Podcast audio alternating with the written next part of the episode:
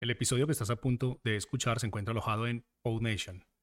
PodNation es la mejor plataforma para subir tus podcasts en español. Puedes visitarnos escribiendo en español en el navegador www.podnation.co. Ahora sí, vamos con el episodio. PodNation. PodNation. Earth Nation. Earth Nation. Earth Nation. Earth Nation. Earth Nation. Earth Nation.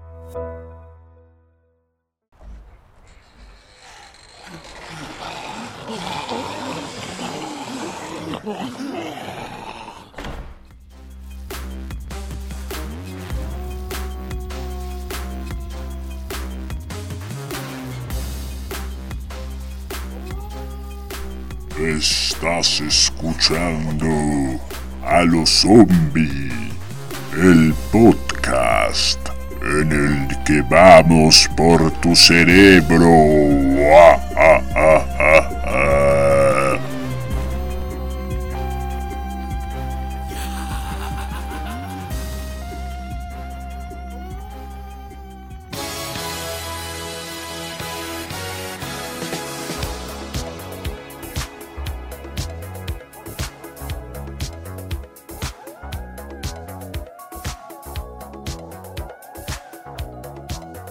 Hola, hola, hola. Bienvenidos a todos y todas a este su programa Los Zombies. Mi nombre es Jerónimo Rico y es un gusto estar aquí una vez más ante todos ustedes en este cuarto episodio de A los Zombies. Vamos a continuar con este viaje que hemos empezado a través de la historia de los zombies y los muertos vivientes y justamente vamos a estar discutiendo acerca de esta cuestión. ¿Realmente los zombies son muertos vivientes? Vamos a examinar qué dice la ciencia sobre ellos y si es posible o no que existan zombies en la realidad. Para esto vamos a contar con un invitado muy especial al final de este episodio.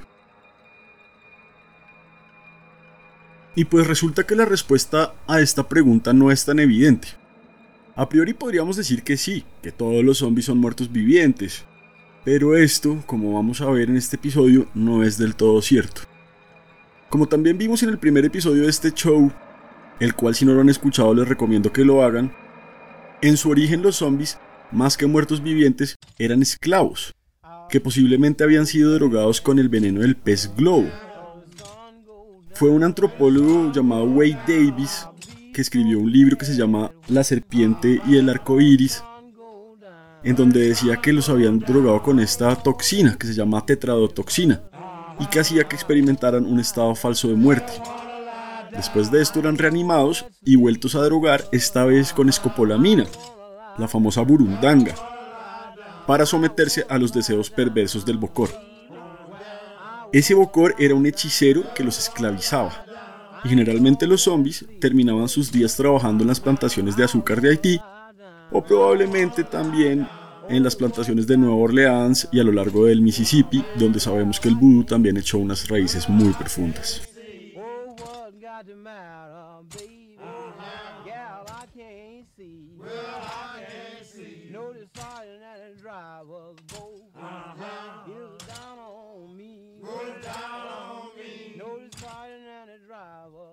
Y la cuestión que surge es que no necesariamente estaban muertos los zombies. Y es que esa es la gran discusión científica al respecto.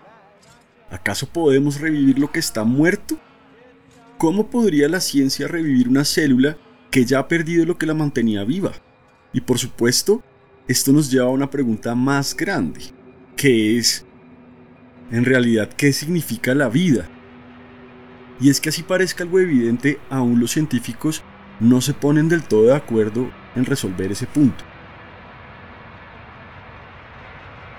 Pero vayamos un poco hacia atrás y recordemos a los monstruos de los que hemos hablado en los capítulos anteriores, muchos de los cuales estaban muertos realmente.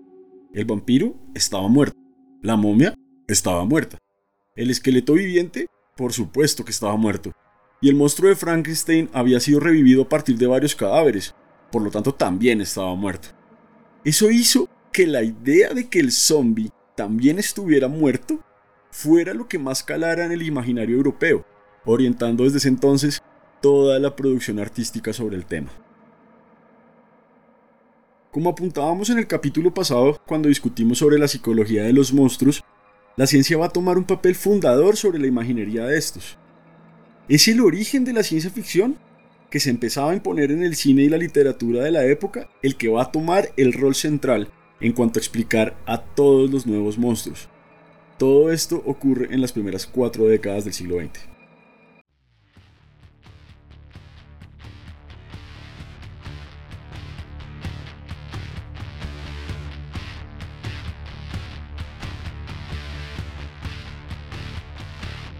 Entonces surgen una serie de historias que representaban los nuevos temores de la humanidad a la radiactividad, al consumismo, a las enfermedades neurológicas, al comunismo y bueno, toda una cantidad de fenómenos que empiezan a afectar a la sociedad, que van a derivar en aliens y robots, en monstruos desconocidos, en seres interdimensionales provenientes de algún plano astral retorcido que dormían y esperaban por milenios a despertar para someter al universo en el caos primordial. Como varios de los escritores de este tiempo pensaron, se trataba de ocupantes de las rendijas y de las fronteras de lo conocido, que se tomaron poco a poco las revistas, los periódicos del mundo y por supuesto las salas de cine, helando la piel de los espectadores.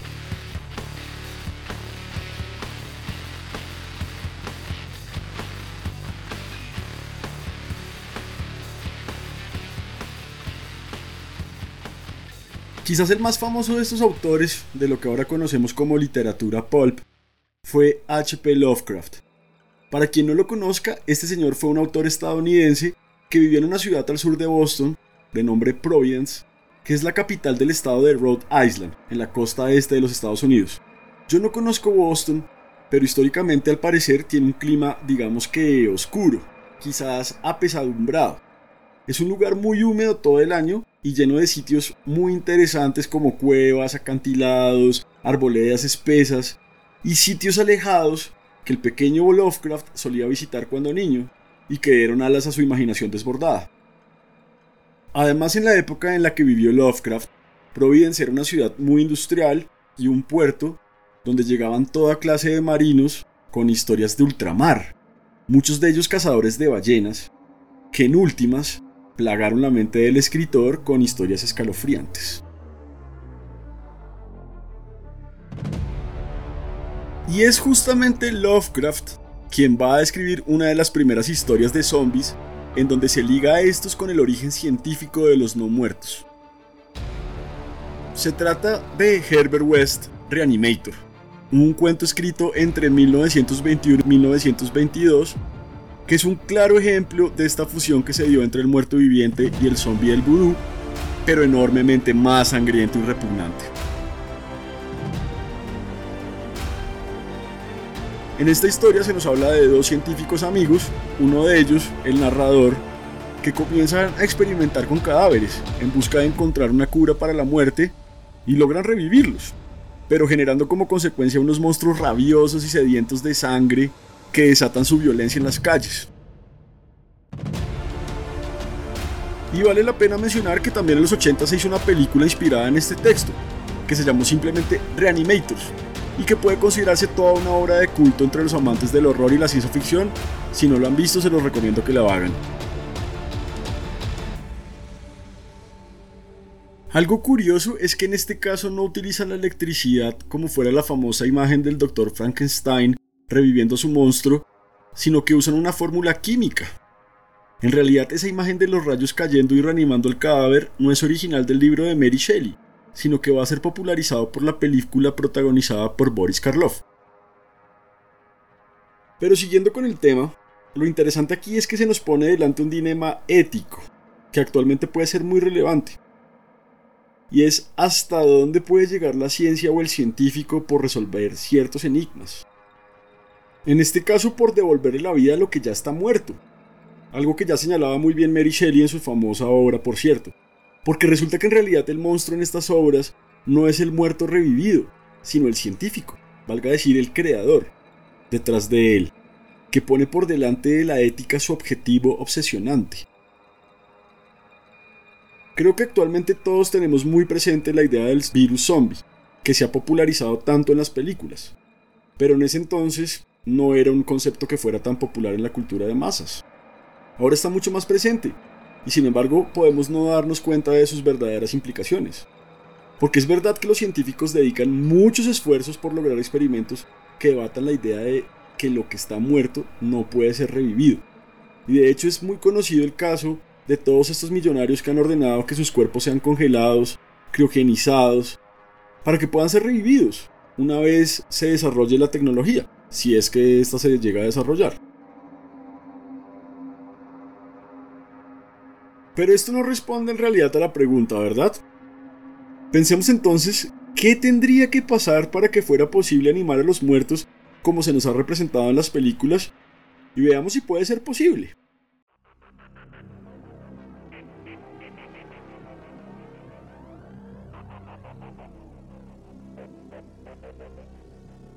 En primer lugar, el implacable clima de la Tierra afectaría a los zombies de muchas maneras. El alto calor y la humedad aceleran el deterioro de la carne podrida, al proporcionar las condiciones perfectas para la proliferación de insectos y bacterias, ¿verdad? Que descomponen todo aquello donde se establecen sus enzimas, lo que llevaría a una degradación inminente del cuerpo de los zombies. En segundo lugar está el tema del cerebro. Sí, el cerebro Resulta que es una de las cuestiones más difíciles de resolver porque el sistema nervioso central humano controla toda nuestra actividad muscular disparando señales eléctricas a las células musculares. Después de esto está el tema de lo inmunológico, de las células y de las enzimas que nos protegen de los microorganismos. ¿Funcionarán en un muerto viviente? ¿Cómo podría seguir teniendo un zombie un sistema inmune que lo protegiera de ser comido de adentro hacia afuera por los miles y millones de microorganismos a los que estamos expuestos todos los seres vivos? Otro aspecto interesante está en lo que se refiere a sus huesos, ya que hay que tener en cuenta que el sistema óseo está también formado por células, que ya sabemos que tendrían que mantener ese estado vital. Cuando estas mueres los huesos se hacen cada vez más quebradizos. Un zombie simplemente no podría mantenerse en pie. Su columna vertebral colapsaría y cualquier golpe provocaría una rotura total de sus huesos. Es decir, que si hubiera un apocalipsis zombie, la mayoría de los muertos vivientes no podrían ni siquiera ponerse en pie para perseguirnos. De igual modo, tenemos que pensar en que las células orculares y las del sistema nervioso también mueren, por lo que los muertos vivientes no podrían captar estímulos visuales. Es decir, los zombies serían completamente ciegos. Y lo mismo pasa con el resto de sentidos, pues no habría neuronas que transmitieran la información a sus cerebros. Por eso los zombies no podrían relacionarse con el medio. No verían, no olerían, no escucharían. Incluso si los tocaras no podrían sentir nada, ya que tampoco tendrían el sentido del tacto. Así que no podrían cazar humanos realmente, pues no podrían ubicarnos. Todo esto hace que en realidad tengamos que repensar lo que habitualmente conocemos como zombies, para saber si en realidad es factible que puedan existir. De hecho, si quitamos todos esos aspectos que no pueden darse en la naturaleza y renovamos el concepto de zombie, algo que no está en realidad muerto, es perfectamente posible y verosímil su existencia. ¿Cómo? ¿Que en realidad existen los zombies? Estarán pensando ustedes. Y yo les voy a responder, sí, los zombies existen y en realidad son más frecuentes de lo que creen. Y hay varios casos de ello en la naturaleza. Existen unas hormigas que viven en lo alto de los árboles de la selva de Tailandia que conviven con una especie de hongo conocida como Ophiocordyceps. Este hongo, cuando se reproduce, libera esporas que viajan por el aire y pueden llegar a ser ingeridas por una de estas hormigas accidentalmente. Y una vez dentro de su organismo, las esporas del hongo son capaces de desplazarse hasta el sistema nervioso central de la hormiga, hasta su cerebro, y una vez allí, tomar el control sobre su comportamiento. Esto suena bastante zombie, ¿verdad? A medida que el hongo crece y se desarrolla, libera una serie de sustancias químicas que interfieren con el sistema nervioso central de la hormiga de manera tan fuerte que esta pobre criaturita ya no controla absolutamente nada de su conducta y termina vagando sin voluntad hasta que cae del árbol al piso donde queda inerte. Luego de esto, el hongo por supuesto sigue su ciclo tomando como abono a la hormiga y plantando sus raíces en el suelo, para posteriormente desarrollarse y volver a liberar sus esporas continuando con este ciclo de vida y muerte ininterrumpidamente. Este es solo uno de múltiples ejemplos que existen sobre el parasitismo zombie, en donde un individuo toma el control sobre otro, muy como el caso del Bokor, el hechicero vudú que esclavizaba a los haitianos. Y llegamos a este punto donde es irresistible imaginar que un hongo de este tipo pudiera acceder a nuestro cerebro e infectarnos, convirtiéndonos en algo similar al zombie de las películas.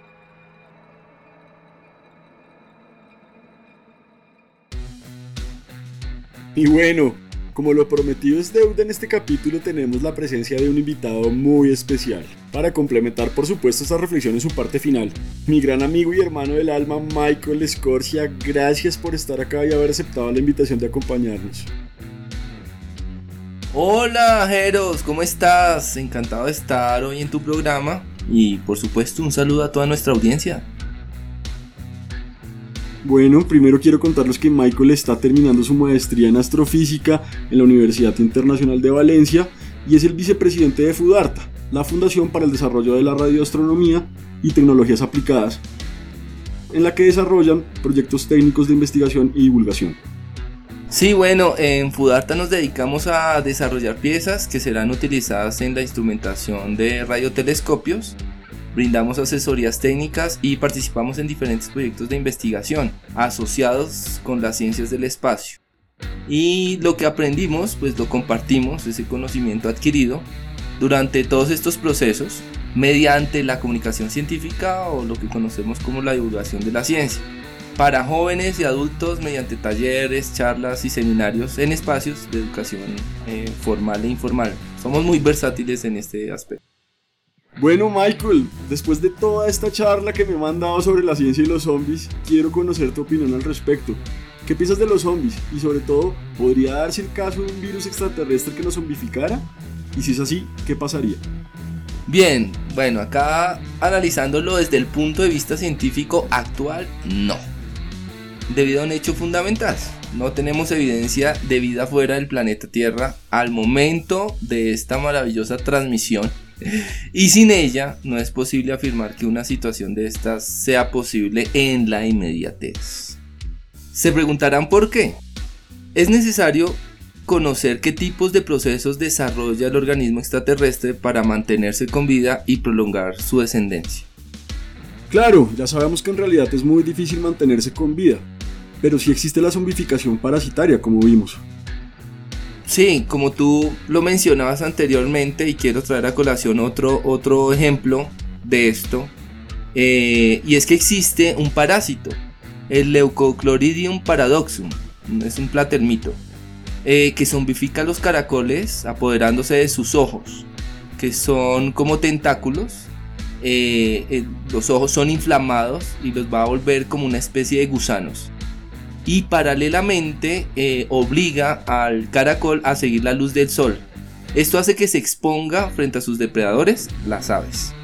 Eh, para ellas, esos tentáculos agrandados, que son los ojos del caracol, se comportarán precisamente como gusanos y este terminará siendo depredado.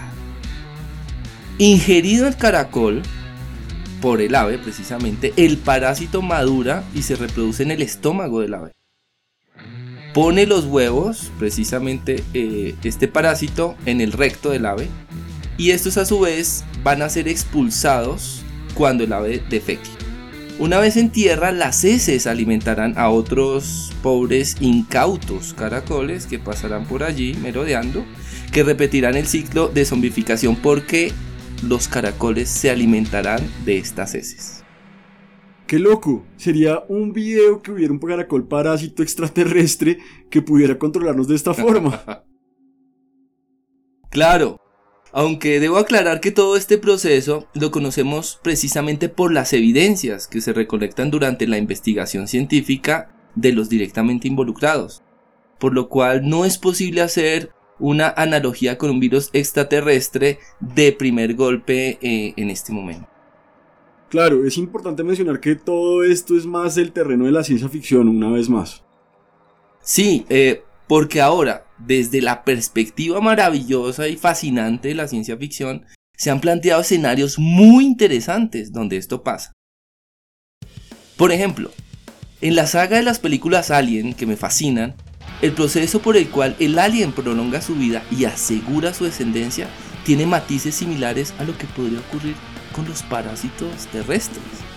Creo que la combinación entre la imaginación y los procesos estudiados en la biodiversidad de nuestro planeta relacionados a la zombificación nos permiten plantear simulaciones hipotéticas en donde podrían existir organismos que presenten patrones muy similares, pero en sus propios entornos naturales, es decir, en sus planetas. Creo que en ese sentido lo más importante es que tendría que existir cierta compatibilidad para poder hacer la zombificación y evitar que el huésped pueda morir en el proceso. Debe existir una evolución transitoria para que esto pase. Sí, un parásito extraterrestre zombificador tendría que ser un verdadero logro de la bioingeniería. Ahora, si hubiera una civilización que pudiera viajar a través del cosmos, Michael, podría darse el caso de que mandara primero una sonda que contuviera un virus o un parásito como este parásito del caracol y nos zombificara como una forma de destruirnos internamente, ¿no? ¡Wow! Sí, sí, sí. E, eso sería una locura. Eh, y de hecho es posible que haya naciones en el planeta Tierra experimentando con algo así como una bioarma. Es decir, nosotros podríamos realmente ser los que zombificáramos también a futuro en otro planeta. Pero bueno, en el caso hipotético que un virus zombie nos atacara, creo que primero tendría que morir una gran cantidad eh, de personas antes de que el virus pudiera evolucionar de forma natural y de esta manera zombificar a los humanos. Sí, bueno, pensar que el virus tendría que salir, por ejemplo, de un laboratorio secreto, como, no sé, haber llegado así el caso del, del COVID, aunque eso plantea otra serie de preguntas muy complicadas de responder realmente en este programa. Pero podría pasar, obviamente no como algo inmediato. ¿O sí? es muy interesante todo esto. Otro ejemplo de zombificación pudiera ser quizás la cibernética. Ser de alguna manera controlado por las máquinas o controlar a otro ser a través de estas. ¿Cuál es tu opinión frente a esto, Michael? Esta es una idea muy interesante, tomando en cuenta que esta área del conocimiento busca comprender el comportamiento de la energía mecánica y eléctrica involucrada en un proceso físico, con el acompañamiento, por supuesto, de la teoría de control. Ahora, la cibernética tiene una aplicación real con la idea eh, que planteas. Lo podemos ver con la empresa Neuralink, que se encuentra desarrollando interfaces para conectar dispositivos electrónicos a nuestro cerebro lo que es un proceso complejo y requiere de un equipo multidisciplinario. Ahora, considero que debemos agregar un ingrediente adicional a toda esta cosa que estamos construyendo acá tan interesante y todo este viaje, eh, a, esta receta, esta sopa zombie. Eh, y de zombificación, ¿no? A través de la cibernética y es la inteligencia artificial, cuyo acrónimo en español es la famosa IA. Recordando que uno de los pilares del fenómeno zombie para este caso específico es el control. Para ilustrar un poco la idea que quiero desarrollar, cito la película Spider-Man 2 o El Hombre Araña 2 eh, del 2004, protagonizada precisamente por Tobey Maguire como Spider-Man y Alfred Molina como el Dr. Octopus. Este último desarrolla una inteligencia artificial para controlar un hardware de brazos robóticos durante un experimento donde lo que intenta hacer el doctor es manipular una reacción de fusión nuclear que se sale de control y afecta a un dispositivo referenciado en la película como el chip inhibidor y el cual pues actuaba como una barrera de defensa para evitar que su propia IA lo controlara, pero que termina siendo lo opuesto. Eh, como resultado de este lamentable hecho de los cómics y de las películas, podríamos decir que nace un villano, eh, abro comillas, zombificado, cierro comillas, por una IA, puesto que ésta le dará órdenes contra la fuerza de voluntad de su creador. Ahora, si contrastamos la realidad con este acontecimiento ficticio, podríamos concluir que es importante no perder el control de nuestra cabeza al permitir la instalación de dispositivos electrónicos en nuestro cerebro sin, sin conocer eh, los riesgos que esto, que esto conlleva. Todo esto sin duda es muy interesante por lo que implica. De hecho pueden existir estados de zombificación digital, como es probable que todos nuestros oyentes se hayan dado cuenta, ¿verdad? Creo que en este caso estamos siendo esclavos de las redes sociales pero ya hablaremos de eso más adelante. Concluyendo con nuestro tema de hoy, creo que en resumen, el problema es que la ciencia abre caminos inexplorados y puede llegar a traer a la vida a los zombies, quizás no como nos los imaginamos, pero es claro que hay científicos y millonarios que están investigando sobre estas teorías del control y que pueden ser perfectamente utilizables, aunque quizás también éticamente reprobables.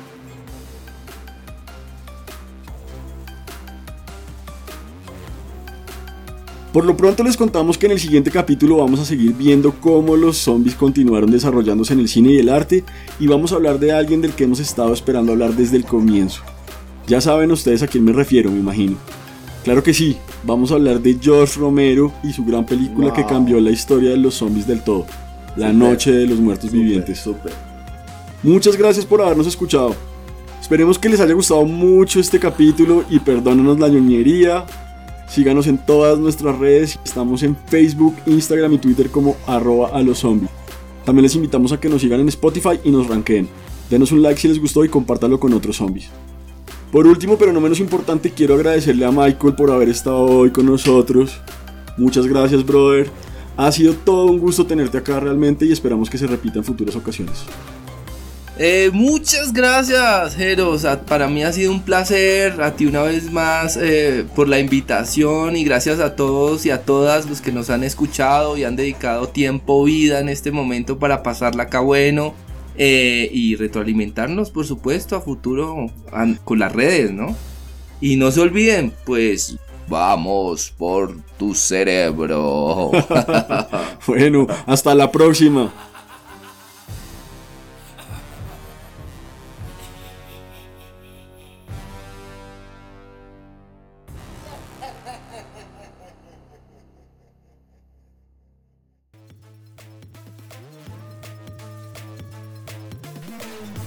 Estás escuchando los bloopers de A los Zombie, en donde simplemente nos cagamos de la risa. hola, hola, hola. 1, 2, 3, 4, 5, 6, 7, 8, 9, 10. Leo no sé qué coño es con el cloridium. Leucocloridium. Leucocloridium. Le, sí, leucocloridium. Leucocloridium. Leucocloridium. Leucocloridium. Escuché unos perros, pero no Hola, hola, hola. Hola usted. Hola. Hola, zapatín con cola. La gente se preocupa, se, se preocupará. ¿Por qué? Nos da